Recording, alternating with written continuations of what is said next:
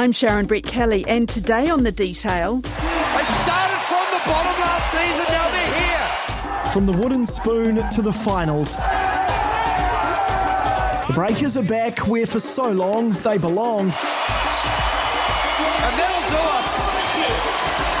92 77. There's no better reality TV than sport. And I think New Zealand Breakers proves it, right? They've had two years Wow. of absolute crap. It's been a long, often painful, sometimes controversial seven years. Every time I think the Breakers are going to start to slip, they just keep winning. Yes, an eventful seven years, but the Breakers are back in the grand finals of the National Basketball League.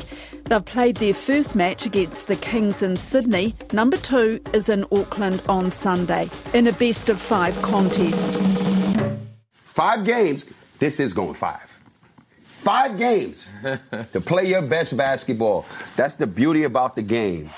So, what is it about this team that brought some real razzmatazz to sport in Aotearoa?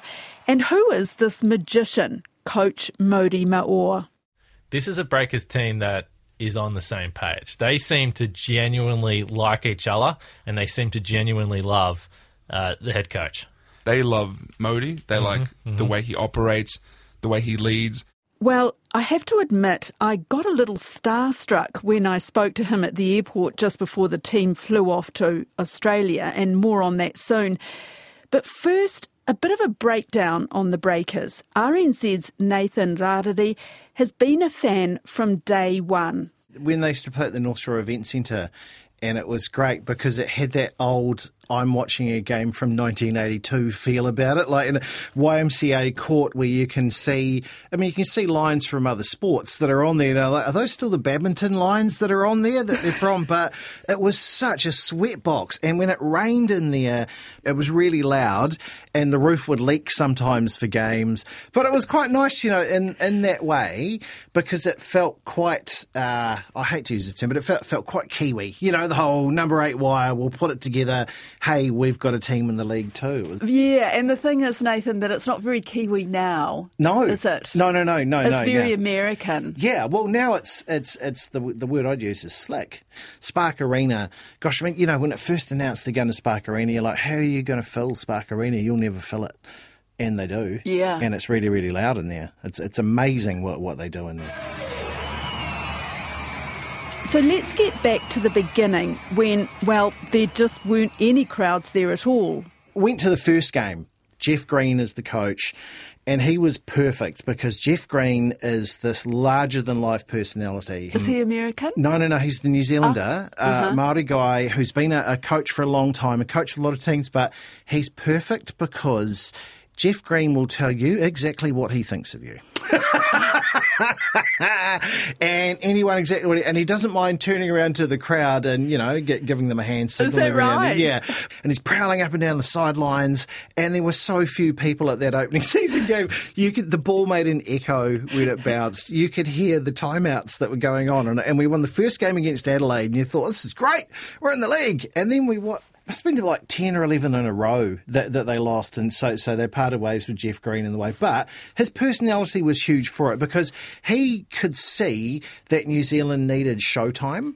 So I grew up in the eighties, and I remember seeing on Sport on One once this game where these players had these really cool names like Magic Johnson mm. and Kareem Abdul-Jabbar and some guy called Larry Bird, and you thought this is cool. Look at it, and they looked so exotic. Yeah. And then New Zealand had teams like the, the Exchequer Saints and Truth North Shore, and they were on TV and they were big stars. And then basketball just kind of fizzled for a bit. And then New Zealand, out of nowhere, does very well at the World Basketball Champs. It's all over, Bob. That's it's all over. We're in the top four. We go to the middle round. Give me five.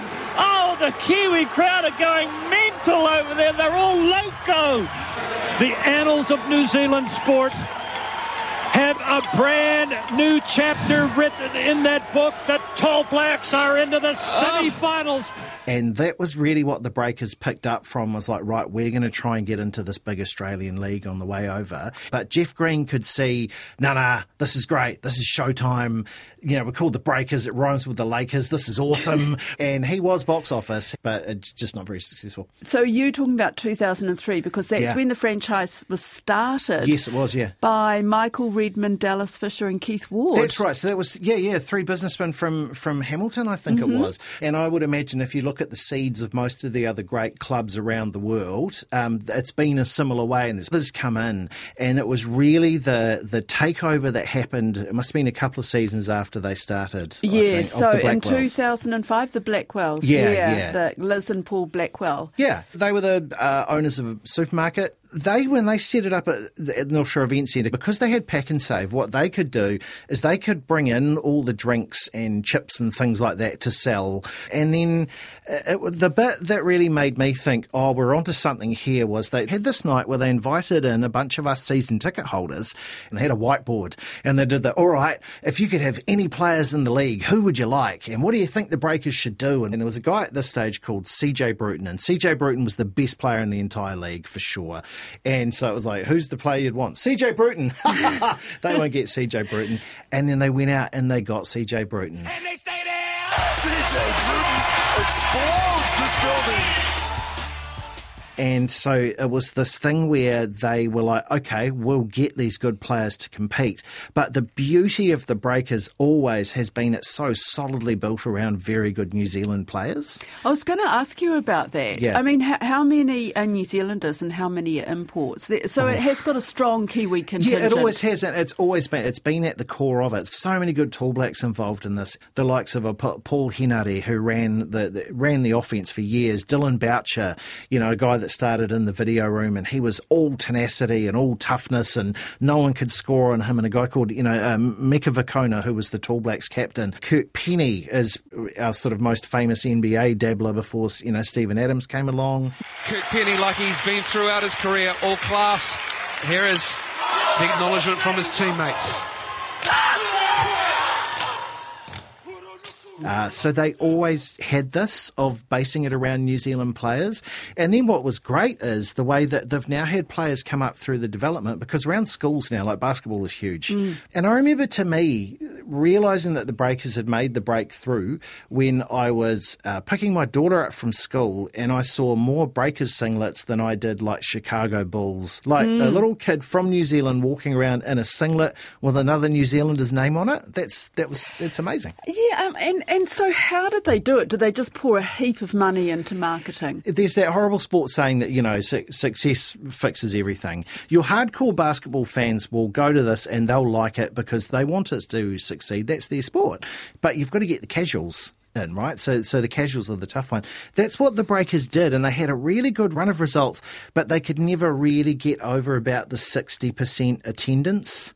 But it wasn't until the change came where the Americans arrived, where that's where it became absolute showtime, and you, you felt like you'd saved airfare from going overseas because overseas came came to New Zealand. Is that right? Yeah. So, and when you say the Americans arrived, that is when what it was bought by Matt Walsh. Gator great Matt Walsh. Probably hard to recognize him without his hair, but this is my guy. I never anticipated owning a basketball team in New Zealand. I had never been to New Zealand. But there was something about New Zealanders are funny. Like uh, you'll get the whole, oh, I don't like the razzmatazz or too much, too much bloody showbiz and that thing. But that's what basketball is. And I remember the first night they had at Spark Arena, they had like a big donut wall. They had, you know, we could get donuts off pegs, and they they they'd really tried to hype it up. And they had the person coming out on the microphone talking, and it didn't quite work so well. And from what I hear, Matt Walsh apparently came in and just said that doesn't happen again. That wasn't good enough. And people were like, oh my goodness, he's so scary. But what he did was he he set the level of expectation of no, we're we're going to be as good and as entertaining as people would be when they fly to Los Angeles. Yeah, and so Matt Walsh, eh, not only is he the owner, but he has a big say in how the whole thing is He had run. a huge say, and I think it was that bit with the coming in. It's like this has cost us a lot of money. I'm going to grab this by the scruff. Do we know neck how much? It. It'd be a couple of million. The Milwaukee Bucks and the NBA, someone just sold part of their ownership for 3.9 billion. So that's that's a little different. Why would someone like Matt Walsh be interested in uh, you know, and owning a New Zealand basketball team? Well, I think obviously the big one with all of them is always money, right? So you make your money off your sports franchises off what TV and broadcasting deals that the league can be involved in. And the Australian Basketball League is regarded as, you know, maybe the third best league in the world. But what happens also too is there's a partnership with the NBA. So something that Matt Walsh did brilliantly well was when the high school players from America are, you know, coming out of there and they get to choose which university they go to. It's a big deal for them because it advertises them to NBA teams and then they can get picked out of there. And then that's their career starting, right?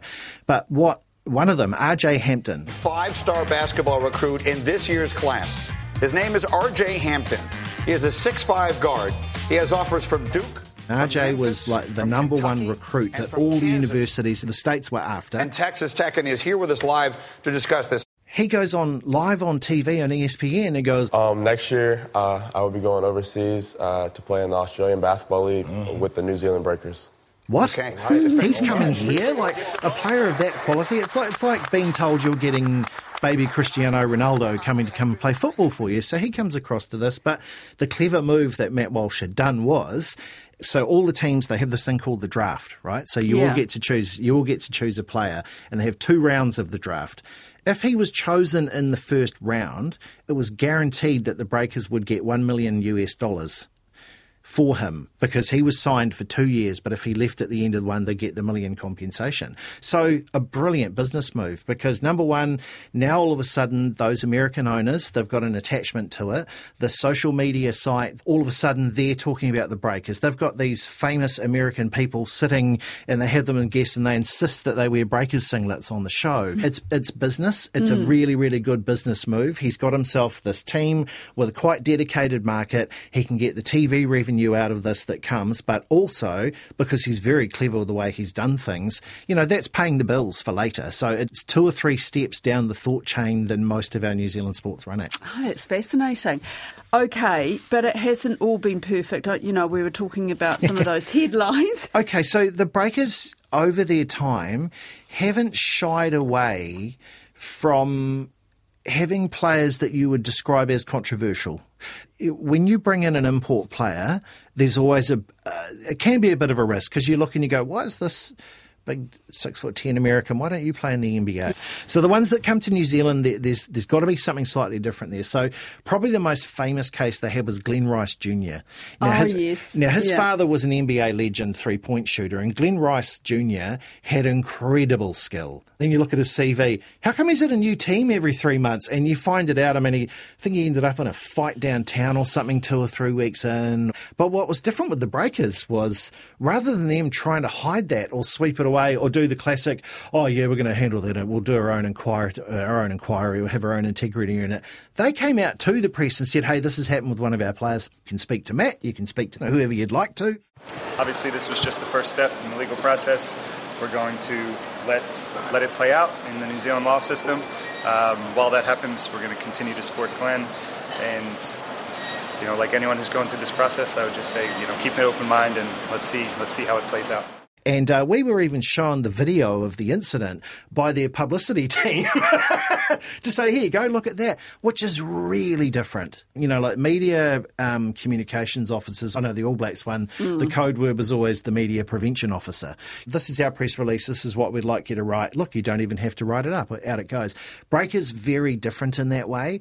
That's them. They're a little bit I wouldn't say brash, but they're just they're a little bit more confident, um, and a lot of particularly the under twenties, uh, people under twenty five, they live sports differently. Like they love that what's on Instagram of it. What's the cool thing of this? What what have they done? How do I engage with the sport this way? And even when they're at the game, they will be watching a game, but they're, they're compelled to be on their phone because the stats are coming up on the phone as they're oh. doing it. Oh. And the breakers know this, so they pitch themselves a little younger than a lot of the other sports. The mastermind behind it all, Coach Modi Maor. In his first season in charge, Maor has taken the club from the bottom to the top in less than 12 months. A resurgence built on the back of fixing a broken team culture. So, the coach they call the magician. I'm with Modi Maor at Auckland Airport's check-in. Hello, I'm Sharon. Nice to meet you. you. Thanks for thanks for talking to me. Right, I'm a bit nervous about talking to you because um, a I don't know a lot about the Breakers. How much did you know about them before you came here? Quite a fair bit. Um, the Breakers organization have had a good name worldwide. Um, been a dominant force in the NBL in the past before the NBL kind of shapeshifted, and New Zealand sports in general is something that I think every sports person in the world follows a little bit. So yeah, definitely was pretty familiar. But I mean, they've had real mixed fortunes over the last 20 years or so. What's what was the attraction for you to come here? I mean, the NBL in the past five years has turned itself into one of the best leagues in the world. Uh, it attracts worldwide talent, young developing players, veterans, local talent, etc. So to come and kind of face the challenges that the NBL brings, very attractive. So I, re- I read a story that Marc Hinton wrote about you last year when you became the coach. He said that you've been reading up about leadership and you wanted to meet a famous All Black, Wayne Shelford. Just met him yesterday. You did? I did. And what was that like? It's fantastic. Uh, had a chance to meet Buck at Eden Park. Um, we toured the grounds, toured the locker room, talked about the old days of the All Blacks and his days with captaincy and how he felt what internal leadership looks like. It was eye opening, exciting, fun. Choose any superlative you want. What What did you learn from him that you can um, take to the Breakers as a leader? I think one of the things that stood out to me the most from meeting him yesterday was how versed he was in the history of the game in New Zealand. We talked about New Zealand teams in, from 1905 and pre World War One, and he knew their records and each and every game. And he said that that history is something that he carried with him into the games. Like he was carried on the shoulders of giants coming into these games. And connecting us to our history, our legacy, whether it's the teams or the countries, is something that I think has great value. It's a little different for the Breakers, though, isn't it?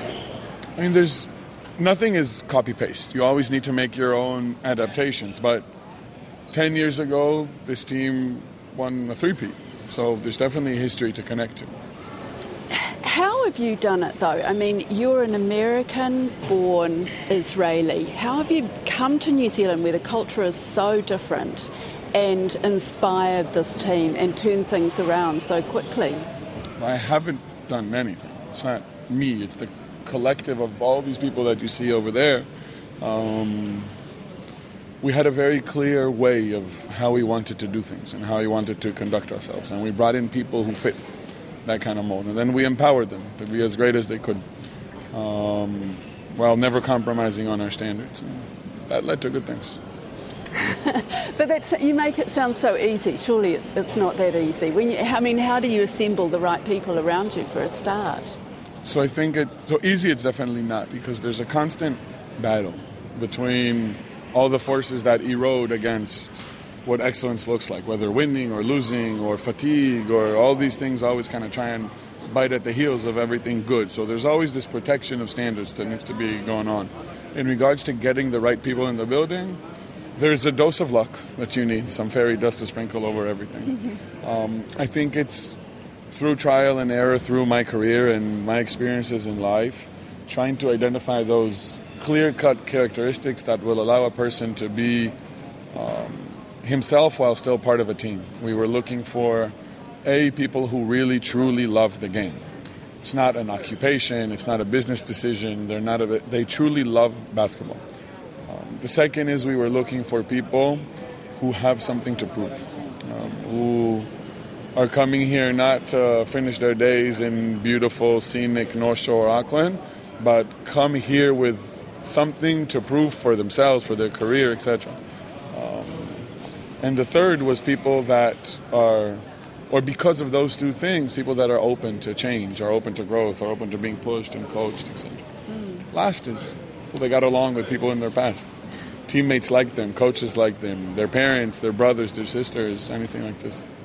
Um, I've heard people describe your style as um, magic and and very inspirational, but also you can be tough. How would you describe the way you coach your players? Really don't like describing myself. Um, there's a saying in Hebrew that talks about that the, the baker never says how good his cake is. It's for somebody else to eat and try. I try to forge a real relationship with my guys, to get to know them on an individual level, to get to know them as people, to to care about them as people, about the completely separate for what they do on the floor. And then on the floor, I try and push them to be as good as they can be. Um, there's a real clear way about how I want us to play, and there's a no nonsense way that we go about this. There's not a lot of room for wiggle room within that. There's a lot of room for you to be who you are, but on the floor, the way you play, there's kind of one way that we all need to do it because I think cohesiveness in team sports is, is a huge factor. I mean, you know, the Breakers, uh, I have to say, I haven't been to a game, but I've watched oh, well, quite a lot come. of footage. I know, I really want to come. It's, it's very showbiz and, and very sort of American and lots of pizzazz in its style. Kind of risky for New Zealand, which likes to be a bit, you know, not too much fuss. I'm definitely not one to judge a game day experience because I'm kind of oblivious to all of it. Like, for me, there's the game, and all the rest I kind of tune out. It's just noise. But you like to um, rack up the crowd, I hear. I think that um, a team like us that plays with a lot of energy and intensity and effort, it's good when the crowd gets behind you. It's another kind of push in the back. Um, basketball is a really growing sport in New Zealand.